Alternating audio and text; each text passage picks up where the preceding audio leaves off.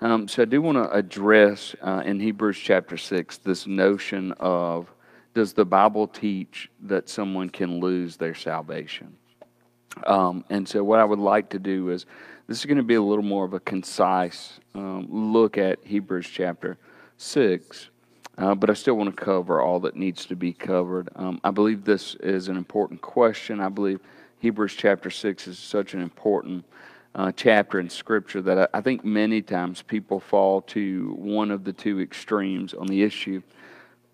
I think people generally, and, and I'm just giving you an overview, I think people generally look at Ephesians chapter 6 as either saying that Christians can lose their salvation if they're not careful and they walk away uh, or that Christians can't lose their salvation, but this passage isn't talking to Christians. I happen to be of the persuasion that I think both of those um, are incorrect. I don't believe that's what the writer or the intent of Hebrews chapter 6 is. And so I kind of want to give you an overview of what I think the writer is trying to do. Uh, and then I want to look at a couple phrases that I think are very important to fully understanding this section. I, I do want to tell you, I believe that in Hebrews chapter 6, starting in verse 4, that the writer of Hebrews is talking to Christians. Um, so, um, so that that's the one thing I, will say right up front is I believe this chapter is written to believers. Um, at the same time, I do not believe that it teaches in any way, shape, or form um, that if you fall back or you backslide, um, if you fall away, that what the writer's trying to say here is that you can never come back to repentance or come back to relationship with Christ. Um, so I just want to um, pretty much, I think the first three verses set the the tone of what the writer's trying to do. It actually goes all the way back to uh, kind of chapter five. Chapter five ends with uh, the problem of immaturity in the in the church or amongst believers, and that's where six kind of picks up. Is uh, so the, the entire context of chapter 6 is dealing with the maturity of the believer. And, or maybe you might say dealing with the immaturity of believers. Um, I, I, would say, listen, God wants to develop you and mature you so that He can bring you into the destiny He has for you. Uh, God has a purpose for each and every one of us. And I think Hebrews 6 is one of those chapters that um, kind of paint a picture of how God has to mature us um, so that we can move into what it is He has planned for us. I think of Joseph. Think of Joseph um, being sold into slavery, beaten by his brothers, sold into slavery, falsely accused at Potiphar's house, prisoned with in Pharaoh's uh, prison, interprets two dreams. They promise they won't forget him. They forget him, and, and so it takes 13 years or so for Joseph uh, in Egypt to finally become what it is he dreamed, and that is that he would have authority over his brothers and, and his family. Uh, yet he was immature when he first received that, that promise. And so God had to mature him, allow him to go through things that God didn't create him for, uh, but that God allowed so that he could become the person God created him to be. Um, I believe this is more along the lines of what Hebrews chapter 6 is dealing with. It's, it's dealing with this crucial question again does the Bible teach anywhere that I can lose my salvation?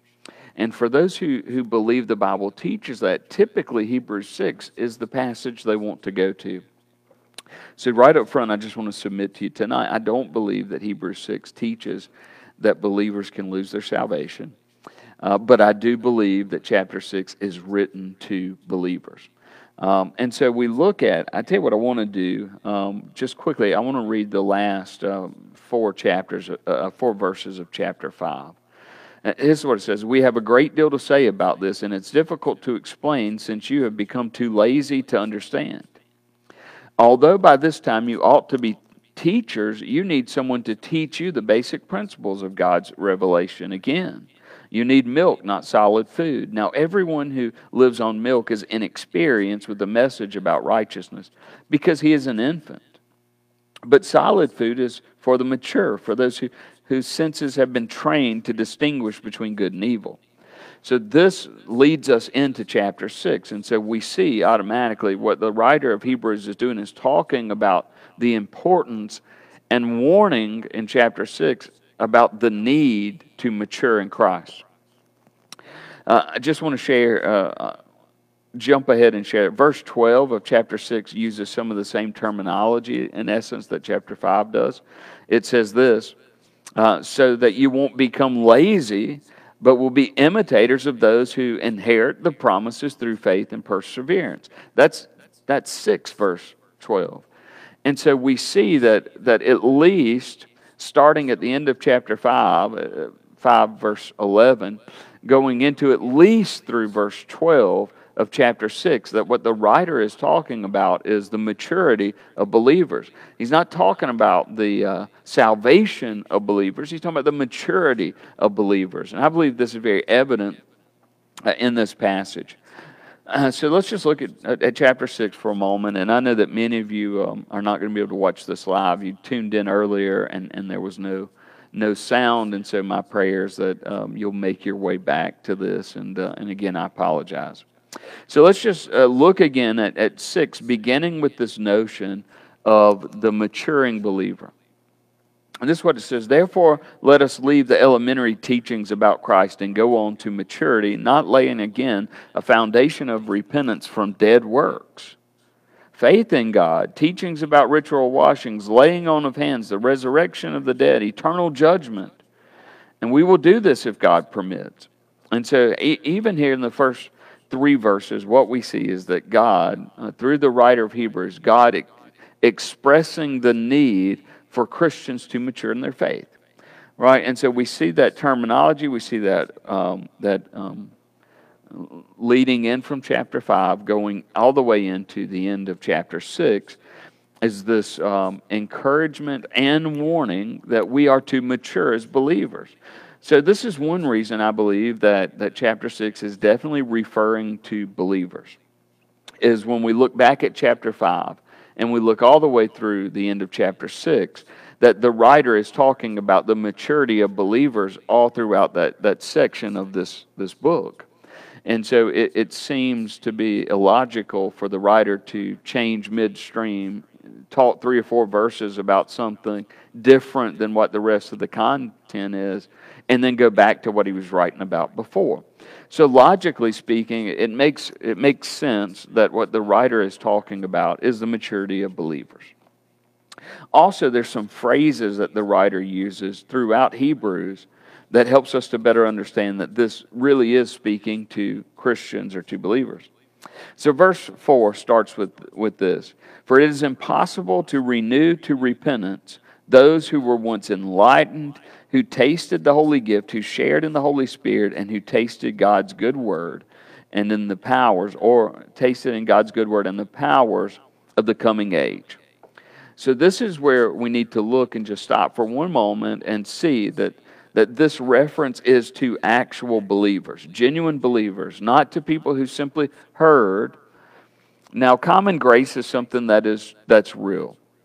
What do I mean by common grace? I, I mean that if, if an unbeliever comes with a believer to church and the believers in that church are worshiping God, then the non believer experiences this kind of common grace or this experience of God. Not as a believer, it doesn't, it doesn't save them, um, but they are covered under common grace at that point. They're experiencing what a, a bit of the Holy Spirit. I do not believe that the writer in Hebrews is talking about common grace. I believe the writer of Hebrews is, is talking about the maturity of the believer. Um, we also see this outside the church. If, if one spouse is a believer and another spouse is an unbeliever, we see some common grace extended over that household. Through prayer, through reading the scriptures, that one who is saved brings about some common grace that's experienced. Again, it's not grace to forgive others, but it, it's people experiencing a little bit of God based on the believer's witness of God and living out the testimony of God in their life. Now, why do I believe that verse 4 is talking to believers? Now, this is important because if it's not talking to believers, then that answers the question up front. If this is a passage that's written to people who have kind of um, experienced God but not been saved by God, then that takes care of the whole question. Then what we're talking about in this chapter um, are people who have not been saved, which makes little sense because the intent of the chapter is the maturity of the believer. So, why in the world, in a chapter that's talking about the maturity of the believer, switch focus and start talking about the judgment of someone who's an unbeliever? And the answer is that doesn't make sense. At the same time, uh, in verses 4 through 8, many people will say this is teaching that Christians can lose their salvation. And so I want to start by looking at verse 4 and showing you why I believe this is written to believers.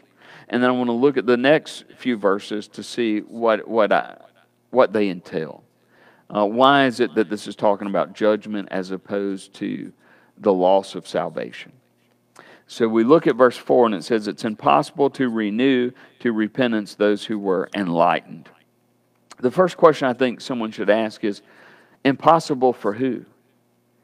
And, the answer is it's impossible for us as men and women, as, as Christians, that if we lack maturity to the point that we have a falling away and, and we're not growing with Christ, but we are, um, in essence, becoming more isolated from Christ.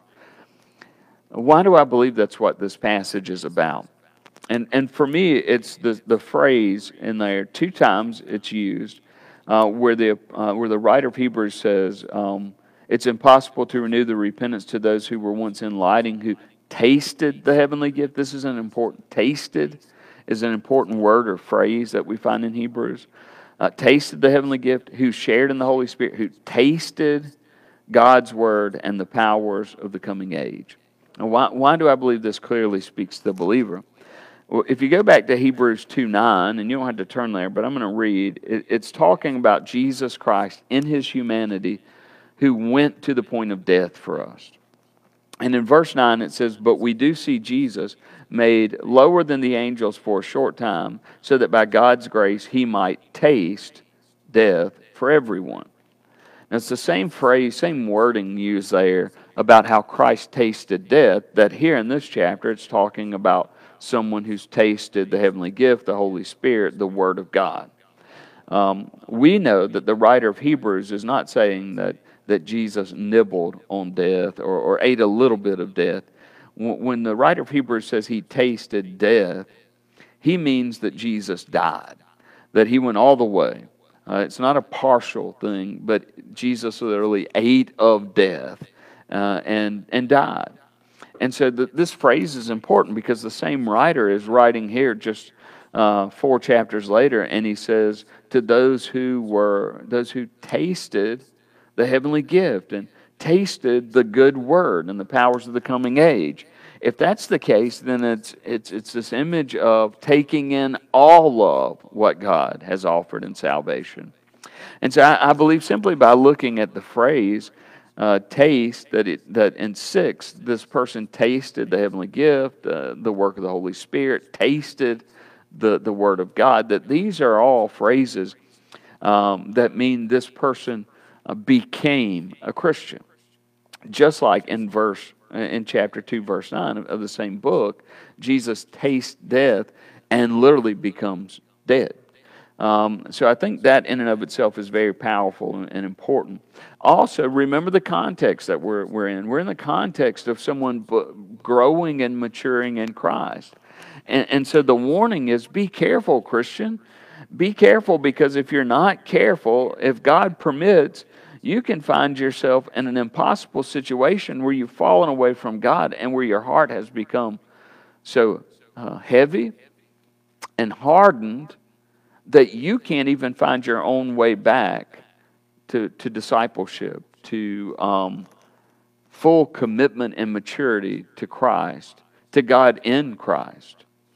And, and so, uh, not only does this um, view take on the, the content of the passage and the context of the passage, this is a passage written about the maturity of the believer. And so, it, it seems to me um, very logical and also um, that it seems uh, to go with the text to say that in verse 4 it is talking about a believer. And so the writer doesn't change and address unbelievers. The writer is still warning and encouraging believers. Watch out, be, be on guard, persist, grow in your walk with Christ so that you don't find your walk with Christ becoming that of an infant, that of a baby, which is where he ends chapter 5 by saying, Boy, you ought to be teachers by now, but you're still infants in Christ. You need to grow in maturity. You need to get off of milk and begin to eat the solid food of God's Word. So, chapter 4 seems to, to me, uh, through study, looking at both the, the, the phrases that are used by the same writer and looking at the context in which this passage falls, to be written to believers. If that's the case, then chapter uh, 6, verse 5 picks up on, um, in regard to this believer that's being warned, don't fall away. Uh, verse 5 says, um, who tasted God's good word and the powers of the coming age, we've read that, and who have fallen away. So these people have, um, they haven't matured they haven't stayed where they are. I, believe there's a common misconception out there that we can just kind of remain where we are with Christ, and that's just wrong. Either we're growing in maturity with Christ, we're, we're growing closer to Christ, or we're, we're becoming further isolated from Christ. It, it's, it's not a uh, status of whether we're saved, it's a status of our sanctification. Are we growing in Christ, or are we going backwards? Right, in our walk. We see this in all relationships um, that humans have. In, in, in the relationship of a marriage, a husband and a wife, we see times where they are growing toward intimacy with one another, and other times where they're growing in further isolation from one another. But very rarely, if at all, do we find any relationships where people just kind of stay at this plateau point. We're either growing or falling away. And so the writer here is it's a warning for believers who may be falling away, who, who may be, they're not maturing in Christ. In fact, they are falling further away from Christ. It's not, they're saved, they're believers, but they're, they're not growing in Christ. Right? They're not becoming more like Christ. They're not becoming imitators of Christ. And in that sense, they've fallen away. Now, what does that mean? What does it mean to say that a believer is falling away from Christ? Well, the, the writer of Hebrews answers that for us. So, and those who have fallen away, uh, verse 6 continues, this is because of their own harm. They are re crucifying the Son of God and holding him up to contempt. Now, an unbeliever doesn't have the ability to re crucify Christ. There's another reason I believe this is about a believer. This is written to believers. And this is ultimately what the writer of Hebrews is saying that if you're saved and have a relationship with the Lord Jesus Christ, but then you go outside of the church or outside of your home and you live like the world, right? So, so you're in church and you, you claim to be a child of God, you claim to be saved by Jesus Christ, you claim to be indwelt by the Holy Spirit of God. And if you are saved, but you're living however you want, then you are re crucifying Christ and you're holding him up to contempt. Essentially, you're declaring to the whole world that Jesus Christ was good enough to save you, but not good enough to change you. This is what the writer's saying that if you fall away and you're living this lifestyle, where you claim to be a Christian, and, and rightfully so, you may be a Christian, but you're living in such a manner where you've fallen away from God that now you are, you're holding the name of Christ in contempt to the world around you. And so every day we are either witnessing and testifying to the goodness and the greatness and the power of God that through his crucifixion, he's brought life to us, that he defeated death by death. Or you are a Christian who is living life in such a manner that when people look at your, your life, you are testifying and being a witness to what can be perceived as the contempt of Jesus.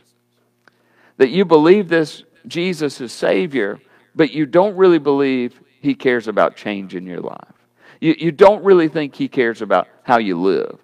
You think He's okay with you living however you want to live. You'll go to church on Sunday, Sunday night, Sunday morning, Sunday school. You'll even write your tithes. But when you go throughout the week, you're going to live however you want to live. This is who the, the writer of Hebrews is talking about, and rightfully so, in the context of maturing as a believer in Christ. As we mature, we walk more like Christ. As we mature, we become uh, imitators of Christ. And so, if this is the case, and we're living life where we're growing in relationship to Christ, then this is an encouragement. This writing here in chapter 6 encourages us If we're not growing in Christ and we're falling back into old habits and falling back into old temptations, uh, then I'm not saying that you're lost. Uh, what I, you may very well be saved, but what you're declaring to the world is a contempt for Jesus. Because Christ did not come to die so that you might only go to heaven. He came to die that you might go to heaven, and that while on earth you might glorify Him, and that others might see Him in and through you and us. Verse 7 continues and says, For the ground that drinks the rain. Now, this, let me just, verse 7 and 8 are going to give a comparison between the fruitfulness of a healthy uh, vineyard, so to speak, and of a unhealthy vineyard. And what they represent is our works in life. And so the good field brings forth good fruit out of faithful work for Christ. And the bad ground brings forth bad fruit out of the fruitless and faithless work of the one who's fallen away. Here's what it says, verse 7 says, For the ground that drinks the rain, that often falls on it, and that produces vegetation useful to those whom it is cultivated, receives a blessing from God. But if it produces thorns and thistles, it's worthless and about to be cursed, and at the end will be burned. Now, this is the part where a lot of people equate the, the, the fruit of this field being burned with the notion of hell. And uh, the problem is, it, it just doesn't. It's not an allusion to hell here. What it is an allusion to is the judgment seat of Christ, where believers will stand before God and give an account for their life here on earth. And so all believers are going to stand before the Lord Jesus, and we've been taught, especially in 1 Corinthians 3, I would encourage you um, to read 1 Corinthians chapter 3, 11 through 15. And what you see is a picture of this exact illustration given here uh, a picture of a field that the rain falls on it, it becomes a healthy field, it grows fruit, and that fruit is then used to be a blessing to, to other people. Or you have a field here where thorns and thistles have popped up and they have um, choked out the fruit, and it's a fruitless field.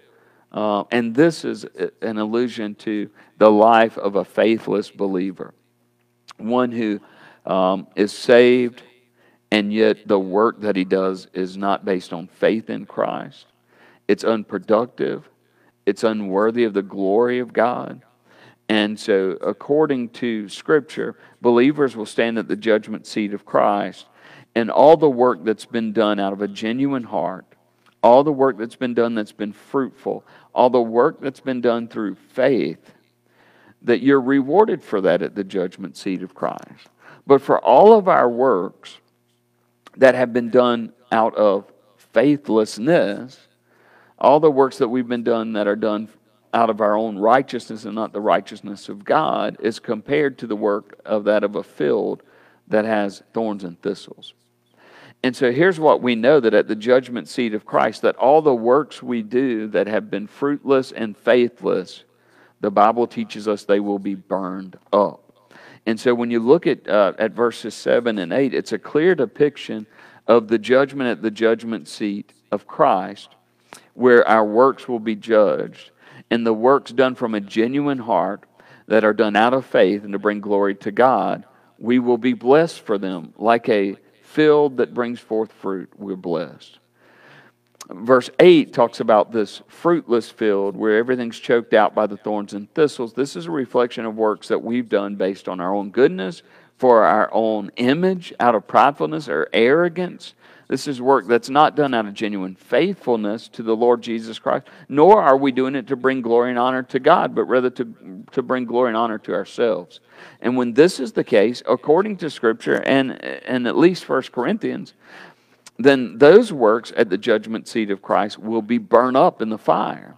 In fact, First Corinthians says this, and I think this is a great passage, great verse to go along with chapter 6 here, especially verses 4 through 8 uh, where in 1 Corinthians 3.15 we're kind of taught this. Uh, the passage says, He, talking about a believer, He, he may be saved, or it's, it doesn't say maybe, it says he will be saved, but he will be saved only by going through the fire. And so, so verses 7 and 8 are a clear depiction of the judgment seat of the Lord Jesus Christ.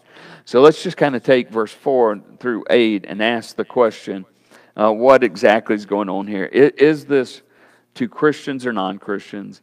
Is this about salvation or sanctification? Is this about judgment in hell or judgment of the believer at the judgment seat of Christ? And all the evidence that we have, based on the writer's context of maturing in Christ, based on the writer's use of the phrase, taste, to taste the heavenly gift, to taste the Holy Spirit, to taste the good word of God in the coming age. All of these are references to believers. And so, what we have here in, in the beginning of chapter 6 is a warning for Christians to be maturing in Christ and for Christians to be careful not to fall away from their walk with God in the sense of that they're not growing closer to Him, they're, they're falling toward isolation from Him. Now, verse 9 is a beautiful verse because here's what Paul, uh, excuse me, here's what the writer of Hebrews essentially says. The writer of Hebrews essentially says in verse 9, Now we know that this will not happen to any one of you.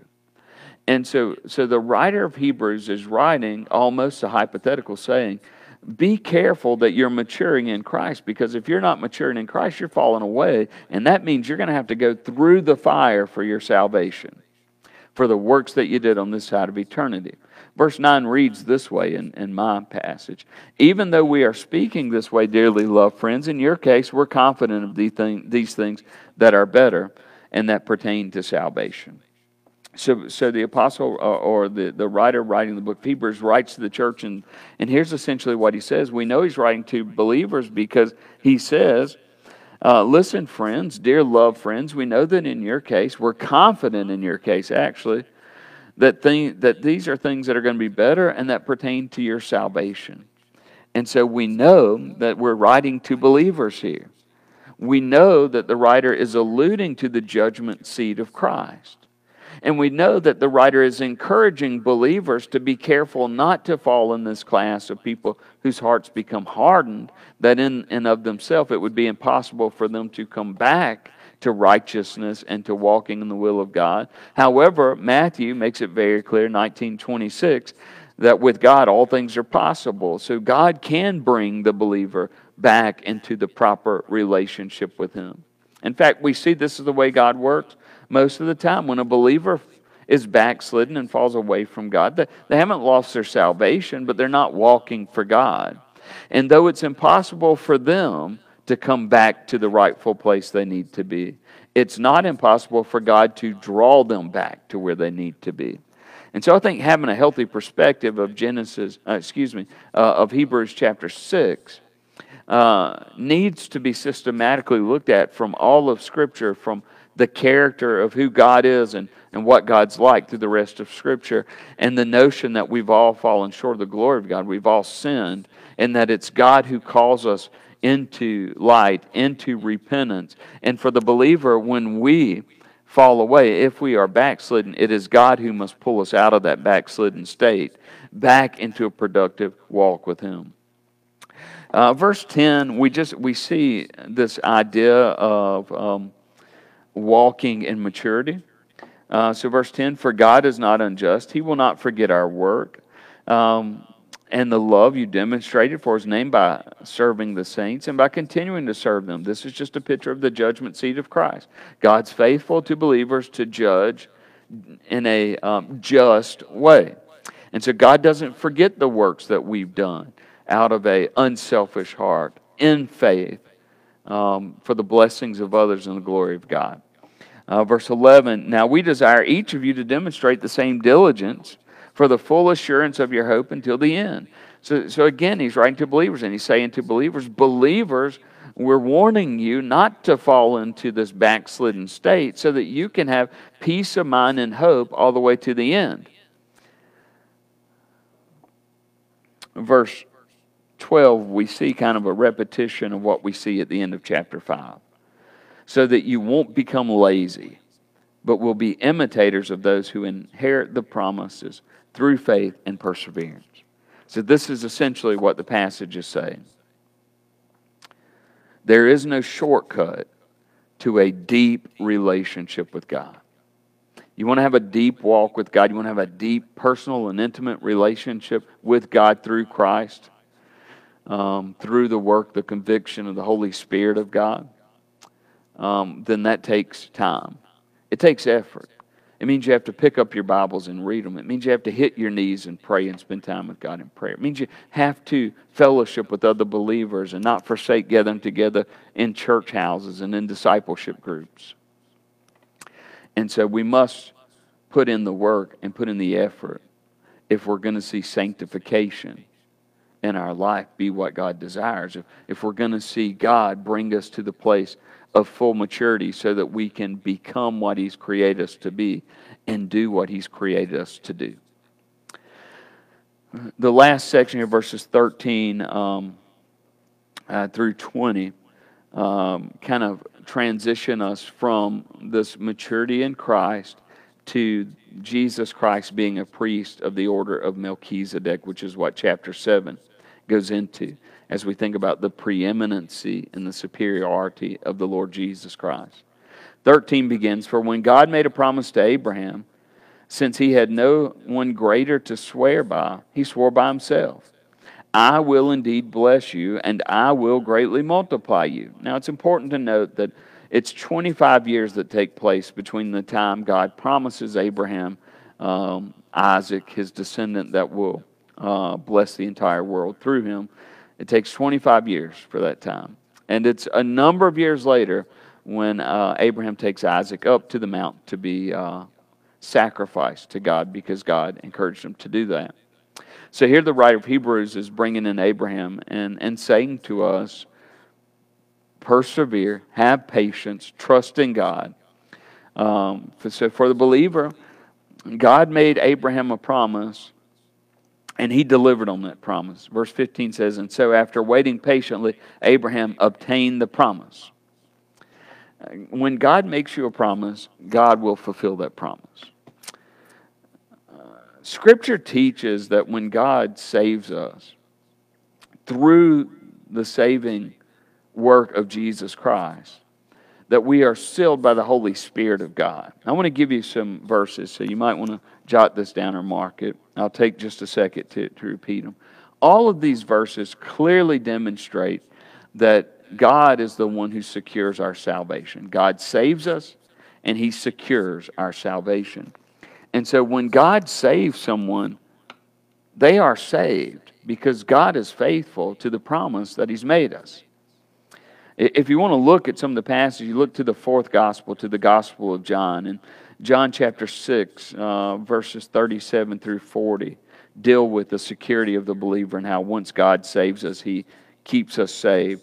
Um, John, the same gospel, chapter 10, verses 26 through 29, deal with the very same thing the assurance of the believer, uh, the eternal security we have in Christ. Romans chapter 8, verses 28 through verse 39. Um, Ephesians 1, uh, verses 13 and 14, and, and 1 John 5, 13. So again, the Gospel of John, John chapter 6, uh, verses 37 through 40. In the Gospel of John, John chapter 10, verse, uh, uh chapter 10, verses 26 uh, through 29. Romans chapter 8, verses 28 through 39. Um, let's see, Ephesians 1, verses 13 through 14. And then 1 John chapter 5, verse 13. We see in these passages of Scripture clearly taught the eternal security of the believer. So here Abraham is, and uh, God's made him a promise, and just as he made Abraham a promise and kept it, so the promises he makes us, he keeps. Verse 16 says, uh, we, we've just read it, for people swear by something greater than themselves, and for them a confirming oath ends every dispute, because God wanted to show his unchangeable purpose even more clearly to the heirs of the promise. He guaranteed it with an oath, so that through two unchangeable things, uh, two things about God that are unchangeable, two unchangeable things in which it is, one, impossible for God to lie. So anything God's told us in His Word, anything God has promised in His Word, or anything that God has clearly communicated as His will, um, is truth. For God is truth.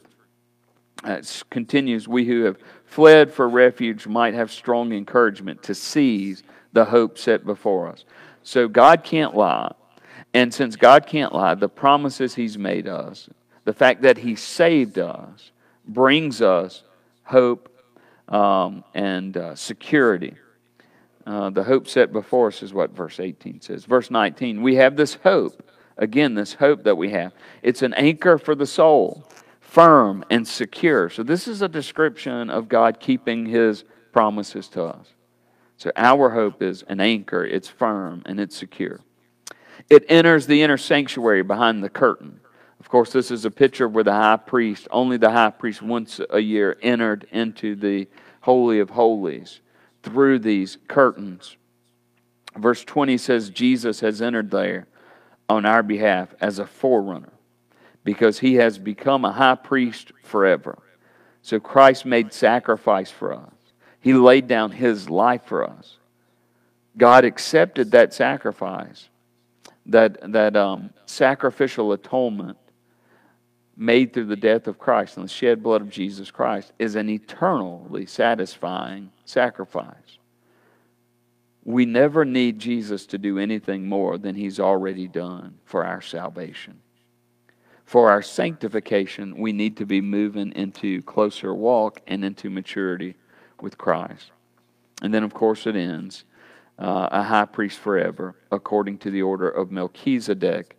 Um, that's key because the writer of Hebrews is transitioning. In the next chapter, chapter 7, deal, deals with um, Jesus Christ as our high priest and what it means to be uh, uh, of the order of Melchizedek. So listen, I, I pray that um, Hebrews 6, which uh, at times has been a stumbling block for some believers, Hebrews 6 is sometimes used as the justification for people to declare that Christians can lose their salvation. Uh, it's also been used by those who believe in eternal security to say this isn't even talking to the believer. And uh, God's changed my heart over time on this issue, has shown me things in the text. And uh, within the context of the passage. And so uh, I feel very firm uh, on my foundation based on the context of the scripture, the phrases used by the author, uh, the nature of who God is, and what scripture says as a whole concerning uh, this topic that this is written to believers. It's a warning to believers. It's a warning to um, live a life where you're maturing in Christ and becoming imitators of Christ lest you fall away and have to be saved. Uh, First, First Corinthians um, three fifteen. Be saved, but be saved through the fire. And so I encourage you take a look at those references, the passages I've given you. Read this, um, mull through it, think through it. Um, always test everything, whether it's taught by me or somebody else. Always see that it aligns with the Word of God. And I think what you'll find is that Hebrews chapter 6 becomes a lot more of an encouragement to us, an encouragement to persevere, to move forward, to not grow lazy in our walk with, with, uh, with God through Christ, um, but to be persistent. And if we do that, as God blessed Abraham, God will also bless us. Pray you have a wonderful beginning and, and week, and look forward to seeing you on Wednesday.